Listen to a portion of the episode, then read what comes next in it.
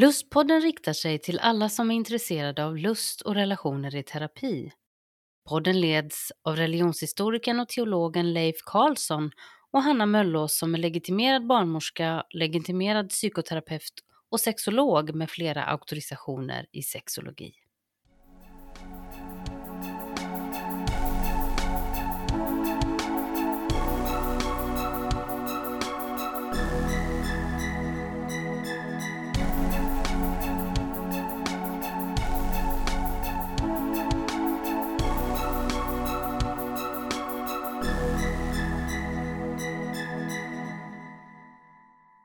Dagens lustpodd är avsnitt etthundratio och en fortsättning på förra veckans avsnitt där Susanne Gieser gästade oss och samtalade om Carl Gustav Jung.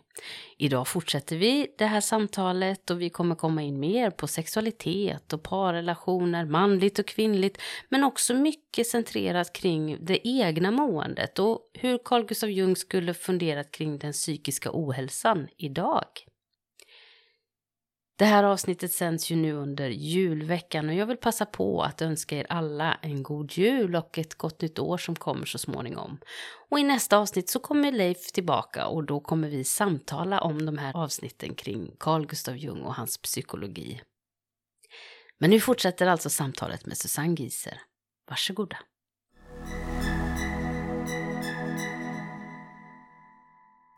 Det här med... Med myter och berättelser och ja. stora drag och penseldrag. Ja. Liksom. Va, vad säger det om mig som person? Ja, men Jung tänkte ju att eh, vi behöver få fatt i vår egen berättelse. Mm. Alltså vi har ju alla eh, berättelser om oss själva, vilka vi är och... Och, och på ett sätt så ska man kanske inte fastna i sin berättelse. På ett plan, det vill säga om, den är, om, om berättelsen är en destruktiv berättelse, att jag är dålig, mm. jag är värdelös, mm. jag är ett offer. Då behöver man synliggöra den berättelsen som ett första steg. Okej, är det här din berättelse? Men vad gör det med dig om du har den här berättelsen om mm. dig själv? Mm. Och sen nästa steg skulle vara att skapa en ny berättelse. Mm. En mer konstruktiv, en mer... En berättelse som, där du får komma till uttryck mm. istället. Och då, då kan det vara spännande, framförallt om man arbetar med sina drömmar eller med annat kreativt material, att få en känsla av vad som är min personliga myt. Just det. För till exempel om man har en, en låt oss säga att man har en, en slags offerkänsla. Det, jag är så utsatt mm. och det har alltid gått illa för mig och mina systrar är duktigare. Mm. Då kan jag, ah, kan man säga så här, Askungen. Ah, man kopplar ihop det till ja, en, kan man en göra. berättelse som, som alla känner igen. Ah. Man kan testa det. Mm. Det viktiga är om det ger genklang ja, hos personen. Mm. Och vad kan man då göra med den berättelsen? Mm. Titta på, men den handlar ju inte bara om att vara ett offer. Den handlar ju också om att prata, övervinna saker, att, övervinna ja. saker, mm. att ha en resurs i den här döda modern mm. som som finns där, som man går och ber vid hennes mm. grav och mm. en eh, tillit till eh, mm. att saker och ting kommer till en, mm. att naturen eh, hjälper en på traven, djuren, mm. fåglarna. Mm. Mm. Ja, så, så ibland så kan man alltså gå in i en berättelse och associera den till en stor mytisk berättelse. Mm. Mm. Man kan få fatt i lidandet och så kan man hitta liksom, ja men vad är vägen ut då? Vad är, mm. Hur fortsätter berättelsen? Mm. Ofta handlar det om att, att alltså i de flesta hjälteberättelserna så handlar det om att hitta sin väg och sin uppgift och sina, mm. vilka, eh, vilka monster är det jag behöver slå ihjäl ja, så att säga. Ja. Och, och övervinna. Mm. Och det kan ju vara ångesten mm. som är ett sånt monster. Mm. Som att, att stå ut med den, att möta den och mm. ha, ha tekniker för att och mm. överleva en mm. ångestattack. Som ju är ett slags monster. Mm. Mm. Absolut. Mm. Mm. Mm. Och då om man tänker, när man läser om Jung, som mm. jag har flera böcker i min bokhylla mm. som jag inte har läst, men jag har flera som jag också har läst och, och sådär. Och jag tänker nu när jag lyssnar på det mm. att jag måste läsa om det här. Mm. För nu tror jag femton tjugo år efter att jag läste dem första gången så kommer jag förstå det på ett annat sätt med mm. alla berättelser man har med sig och så. Men det finns ju väldigt mycket om symboler. Eh, vad, vad, vad tänker du om det? Alltså, begreppet symbol är jättecentralt hos Jung. Mm. Och han menar ju, han menar ju, han definierar det begreppet på ett mycket speciellt sätt. Mm. En symbol är någonting mycket annorlunda än en metafor. Det är mycket annorlunda än ett tecken. Mm. Um, Eller symptom till exempel. Ja, han mm. pratar just om, om, han pratar gärna om, om symptom och symbol. Aha. Men för honom är symbolen är ett uttryck för någonting som är ganska så okänt. Mm. Men det är ett levande uttryck för någonting som inte går att uttrycka på något bättre sätt än just på det här sättet. Uh-huh. Och eh, symbolens huvudsakliga funktion är att transformera energi. Uh-huh. Frigöra någonting. Frigöra någonting, mm. föra det till en annan nivå. Till skillnad från ett symptom där han menar att, att då är det bara rundgång. Om vi tar till exempel uh-huh. att, att man... Ja, men vi kan ta sexualiteten till exempel. När den blir destruktiv eller människor känner att de inte mår bra i sin sexualitet. Precis. Om uh. man upprepar ett beteende gång på gång utan att någonting händer uh. så är det ett symptom. Då är det någonting uh. som behöver behandlas. Då har energin det fastnat. Det finns ett lidande där i, i, i att energin har fastnat. Ja, den bara går runt. Mm. Det är bara en uh. upprepan. Och jag upprepning. försöker kämpa ja. mig loss då. Ja, mm. precis. Men det Jung menar att i det till synes destruktiva symptomet så finns det en impuls av längtan till utveckling. Ah, så vackert. Till transformation. Mm, mm. Och om det här be- samma beteendet blir en symbolisk handling, en mm. rituell handling, mm. så, så, så kan den alltså leda till en transformation. Mm. Det är därför till exempel initiationsriter som finns i många kulturer som ofta är, om man tittar på dem utifrån, groteska, plågsamma, smärtsamma, smärtsamma mm. men de har en högre andlig mm. funktion i att transformera energin. Man uthärdar någonting, det finns ett djupare syfte mm. med att man uthärdar det och det leder till en andlig insikt eller oh. väg. Men det här, det här är så, jag blir alldeles mm. lyrisk nu för, för, för jag har mm. intervjuat Charlotte Karlström som jobbat med B D S M och, och forskat kring hur människor kan beskriva smärtan i B D S M eller maktförhållanden i B D S M likt religiösa andliga upplevelser. Och, och, och jag har ju mött patienter som, som kan ha varit destruktiva i sin sexualitet. De har hamnat i ett mönster som faktiskt inte gör dem gott. Men om man gör det här på ett helt annat rituellt sätt så kan man bemästra det och faktiskt låta samma beteende som innan var destruktivt, om jag förstår dig rätt då, mm. bli någonting som blir en symbol för att jag vill uppnå någonting, jag vill bli frias i någonting. Det är inte bara ett maniskt görande för att komma någon vart, utan det faktiskt embracear eller omfamnar ett, ett, ett högre medvetande. Precis, och det, det är väldigt relevant det här med smärtan mm. och kopplingen till den, den religiösa initiationsriten, uthärdandet som transformerar, och det är också då inbäddat i en kontext där du får vägledning. Ja, just det. Så att det blir, du är inte ensam i det. Du är inte mm. ensam i det och, mm. och det, liksom, det, det, det leder någon vart, du ska mm. få en vision eller du ska mm. få en... Liksom fri, frigöra din energi på något sätt. Mm. Eh, och det, det är grundtanken också i tolvstegsprogrammet. Eh, han som skapade det var ju in, direkt inspirerad av, av Jung. Ja. Som, ja, han sa det här med spiritus kontra spiritum. Spiritus ja. betyder alkohol, spiritum betyder ande. Att när man missbrukar så är det, det, det grundimpulsen i det, det är en längtan efter transformation, en andlig transformation. Mm. Och det har man ju tagit fasta på mm. i tolvstegsprogrammet mm. och det är en av de mest effektiva metoderna mm. mot missbruk vi har idag. Mm. Att faktiskt embrace, embrace mm. använder en massa engelska ord, ja. men att omfamna sig mm. själv i det och vara snäll i sig själv i det. Att förstå oh. att i det här som lätt blir en själv, självhat mm. och ännu mer nedbrytande mm. finns en frisk oh. längtan. Åh, och det här blir så sunt för mig. Mm. Det blir så, det blir så, det blir så praktiskt, det blir så mänskligt, det blir så djupt förståeligt. För, för, för jag kan... Jag kan, bli, jag kan gå igång väldigt mycket på när människor ska försöka hitta sätt att förneka allting i sig själva. Och, och jobba bort saker istället för att tänka, kan jag, kan jag använda det här mönstret till någonting som blir läkande? Så det blir väldigt, väldigt fint för mig att lyssna till dig när du pratar på det här sättet. Mm.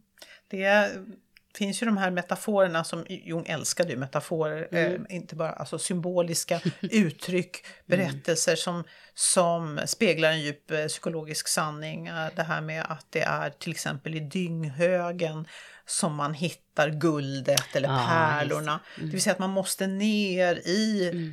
skiten, i, i skiten för mm. att verkligen hitta, mm. ett, hitta någonting av högt värde. Ja, men man måste våga vara där. Mm. Och, och eller man blir... måste våga kyssa den där fula äckliga grodan, grodan i grodan som blir en prins. Ja. Alltså man måste möta det som, ja. som, som väcker starkt äckel, äckel och mm. motstånd mm. Och, och klara det. Mm. Det är då det förvandlas. Det är då det händer. Ja, det är då det ja. händer.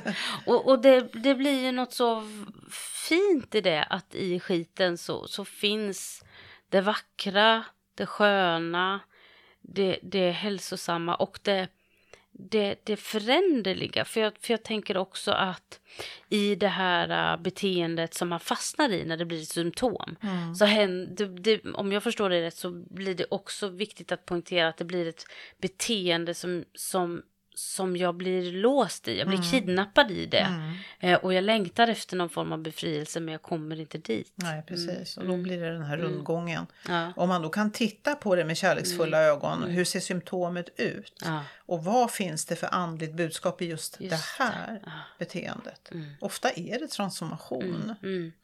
Längtan om förändring. Ja, ja. Ja. Befrielse. Mm. Mm. Men om man tänker så här, vad skulle Jung tycka om dagens tal om o- psykisk ohälsa? Nu är det här rent spekulativt ah, förstås, men jag mm. tror Jung skulle säga det här förutsåg jag. För ah. att han, eh, framförallt i hans brev och sådär, inte så mycket i det han har publicerat utom att han antyder det. Men han menar ju på att eh, mänskligheten står inför en stor, stor andlig kris. Ah. Och att det kommer, han på, vid något ställe så sa han, det kommer ta sexhundra år för en ny rel- världsreligion att se dagens ljus. Okay. Och i, i mellantiden kommer människor att ha sin egen privata andlighet. Den mm. gamla andlig, de stora andliga strömningarna, mm. kristendomen och, mm. och islam och, och mm. judendomen och buddhism och hinduism och allt vad det är, de kommer att splittras upp. Mm. Eh, och det kommer bli en, en, en ny, en, det kommer omgestaltas utifrån ah. människors behov. Ah. Och det är ju faktiskt det som händer ja. nu väldigt mycket. Att, man, att det sker, det är så, man brukar säga kritiskt att folk eh, konsumerar religion ungefär som mm. på ett smörgåsbord. Mm. Att man plockar lite hinduism och lite buddhism och kryddar mm. med lite mm. kabbala och, mm. och, och sådär. Så, lite Jesus någonstans. Ja, lite Jesus någonstans. Men eh, Jung menar på att det här var en nödvändig process för att saker och ting kommer inifrån. Man, behö- man längtar efter att förstå de större sammanhangen. Mm. Och så plockar man från olika källor. Och idag kan man göra det så himla lätt för att mm. vi har internet. Mm. Mm. Så kan man koka ihop nästan mm. vad som helst. Mm. Men att det här är en kreativ process som pågår. Som mm. kommer så småningom, enligt Jung då, då generera en ny världsreligion. I den positiva meningen som han såg på religion. Att det är ett levande uttryck för ett behov. Inte mm. för en dogmatisk institution Nej, som kontrollerar människor. Mm. Mm. Och som talar om för människor vad de ska tänka och tro. Ja. Men du, hur skulle Jung beskriva, vad, vad är det som, som blir fel då i, i vårt liv? Eller hur skulle han förklara att vi inte alltid mår bra? Eh, ja, han, han skulle säga att den första anledningen är en låsning.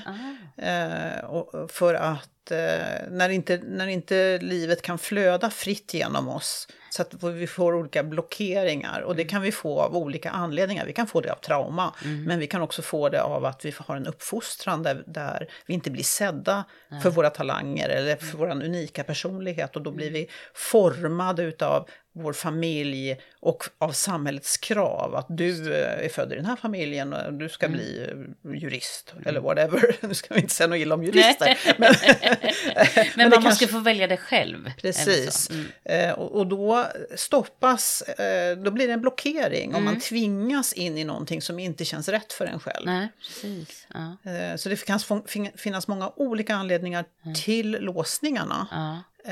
Men det är låsningarna som skapar problemet. Mm. Mm. Och då kan man genom de här visualiseringsmetoderna komma ur de här låsningarna då? Ja, mm. bland annat med dem. Mm. Men också genom att tolka drömmar. Mm. Och bli medveten om också. En del utav det är ju att bli medveten om de här processerna som har gjort att man har blivit blockerad. Att man mm. kanske är mån om att få bekräftelse mm. utifrån. Mm. Och inte vågar följa den inre rösten. Mm. Mm. Att jobba med den, det dilemma det är att följa sin egen inre röst. Men ändå faktiskt vara tvungen att fun- kunna fungera i det samhälle man är född in i. Just det. Så han brukar mm. säga att när man är frisk, så har Jung, då är man lagom missanpassad. Mm. Det var väl ändå underbart beskrivet, måste jag säga. Det, det, det, det, det, då, då klarar man av både det här inre och yttre då på något sätt. Och förhålla sig till mm. att det är som det är. Ja. Liksom. Ja. Men det är inte så lätt alltid att kombinera yt- yttre samhällets krav mm. och den inre. Liksom, nej, verkligen om det nu är en kallelse mm. eller mm. vad hjärtat säger. Nej, mm. precis. Det här blir ju väldigt intressant när man tänker på lust då. När människor som till mig då som jobbar med sexologisk behandling pratar om att man inte känner lust. Att det blir ju ofta man hamnar där i samtalet. Vad finns det för krav och vad finns det för inre önskningar? Vad finns det för yttre förväntningar på hur lusten borde se ut? Mm. Jag tänker att det finns ju mycket att hämta där då, tänker jag. Ja, Jung sa ju det att där, där, där det finns makt, mm. där finns ingen kärlek. Ah. Och jag tänker att eh, sexualiteten är ju verkligen mm. som en vild fri kraft. Ah, just det. Eh, och om det kommer in krav där, mm. eller ja, prestation och ah. stress mm. och allt sånt där, det tar ju död mm. Mm. På, på lusten och mm. kärleken. Mm.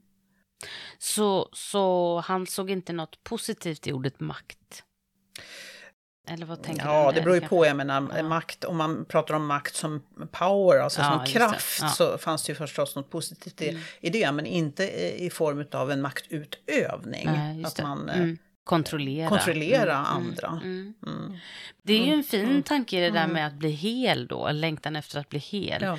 Var, och, och kanske kan man, om man inte förstår sina egna behov, så kanske man då genom, om jag förstår dig rätt, kanske man då kan genom, vad är det jag söker? Vad är det jag projicerar ut och ser, och ser som någonting vackert eller någonting förfärligt eller så. Att jag i det kan se, här finns det ett behov som jag behöver jobba med inom mig då.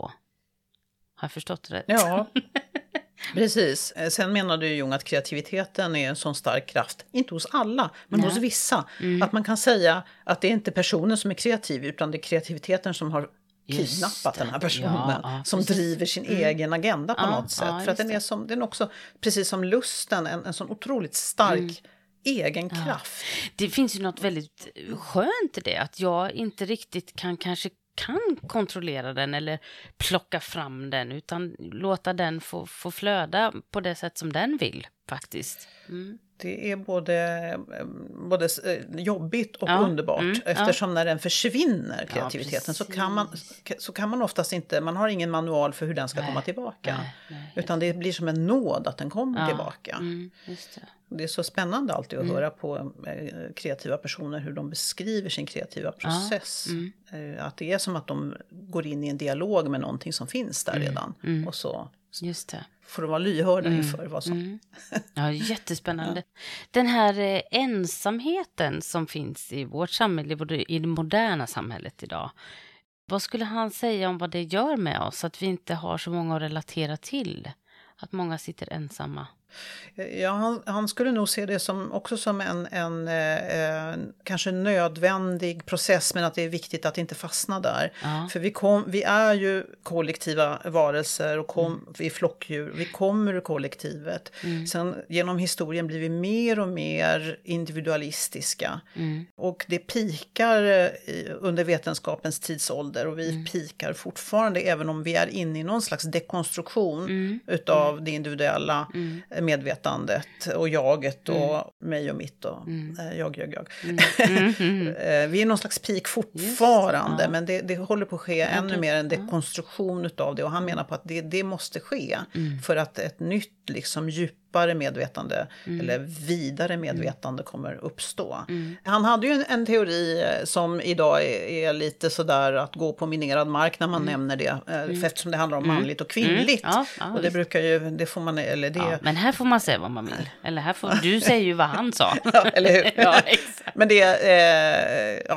ja, det, det, har, det har diskuterats också mm. mycket kring det här. Men grundidén är hos honom mm. att, och på den tiden var det faktiskt väldigt modernt att säga det här som han sa, och han mm. det var många han feminister. Var progressiv egentligen. Han var väldigt progressiv mm. för det var väldigt må- många eh, feminister som tog till sig hans eh, tänkande mm. därför att han menar just på att vi är inte bara m- man och kvinna utan Nej. vi är eh, åtminstone två. Vi är, mm. Om man är man så har man en kvinnlig sida mm. och är man kvinna så har man en manlig sida. Idag mm. är det ännu mer komplext förstås, ja. mm. men, men på det sättet var han pionjär och han uppmuntrade väldigt många kvinnor att följa sin manliga Just sida det. så att säga. Mm. Mm. Utan att, för han pratade om att, att de här kan bli ensidiga och när de är mm. ensidiga så blir de destruktiva. Mm. Så om man är ensidigt manlig då blir mm. man liksom mm. stereotyp ja. och, och, liksom, och blir man ensidigt kvinnlig blir man också stereotyp. Mm. Mm.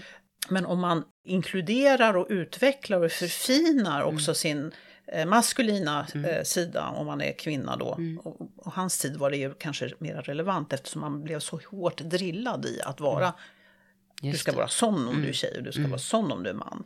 men att man då odlar den här andra sidan mm. som man vanligtvis projicerar då på mm. någon annan, man blir förälskad mm.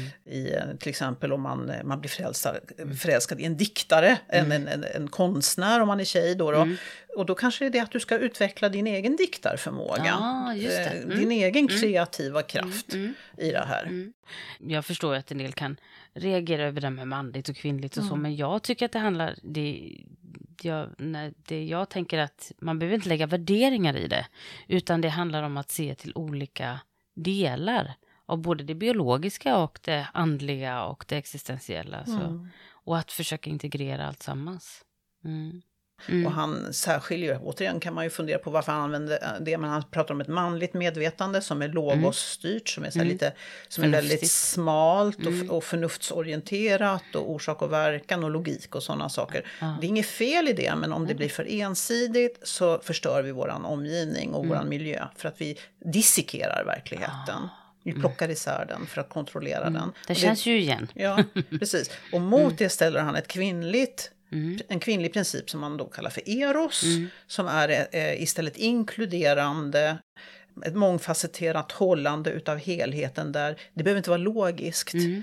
utan det är mera det, det är inte perfekt men det är, det är fullständigt. Ja, just det. Mm. Och att det är det medvetandet som mm. han menar på måste utvecklas och ta ta över. Båda behövs, både logos och eros mm. behövs, mm.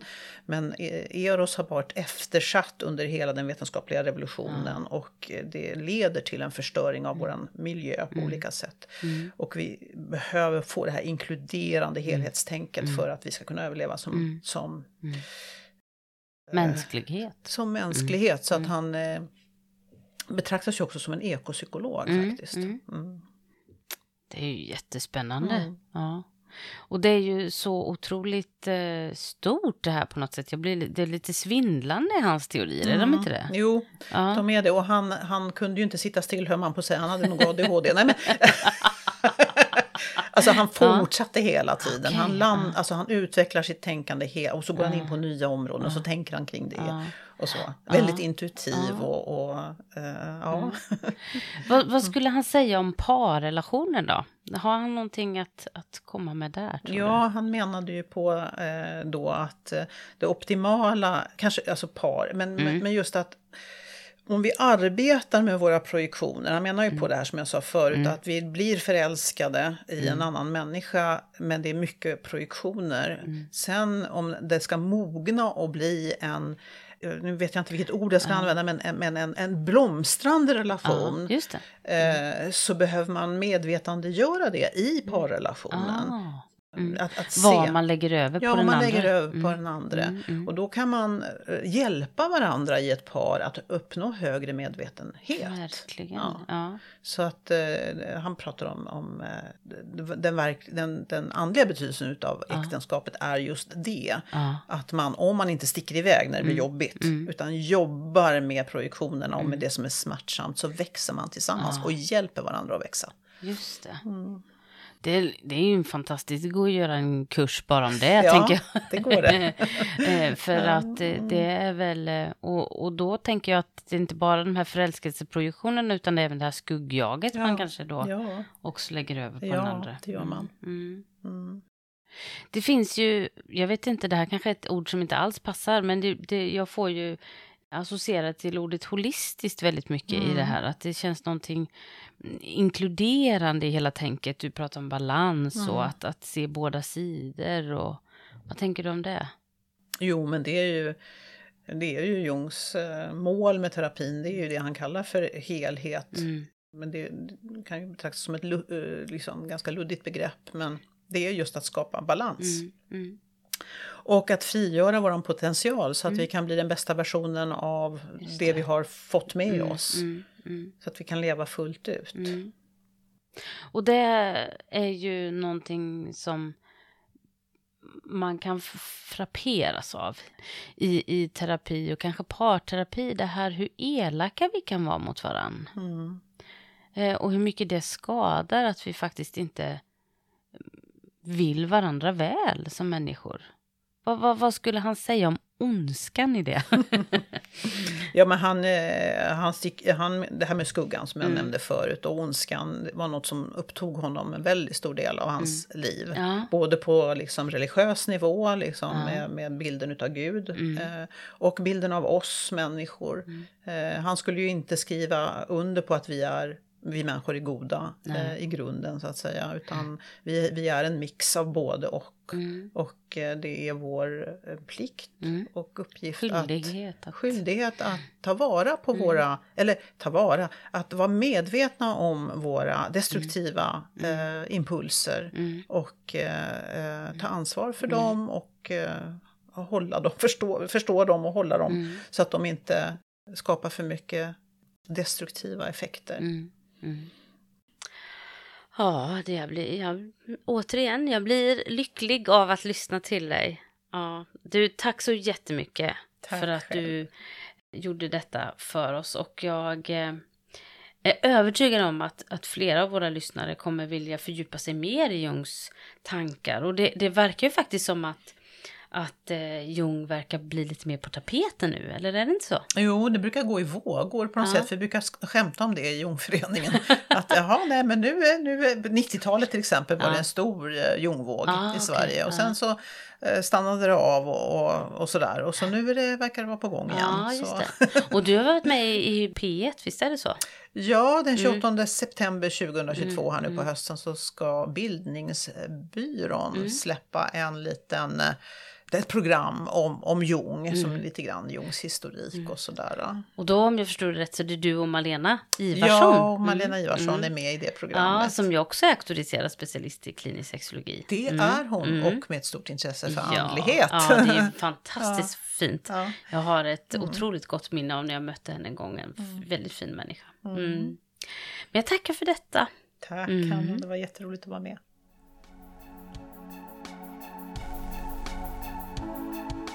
Du har lyssnat till Lustpodden. För mer information och tips från programmet så hänvisar vi till lustpodden punkt se. Där kan du också kontakta oss om du vill vara med och berätta din berättelse om lust och relationer i terapi. Signaturmelodin är skapad av Johan Nilsson och redaktör och producent och ansvarig för klippning är Julia Linde.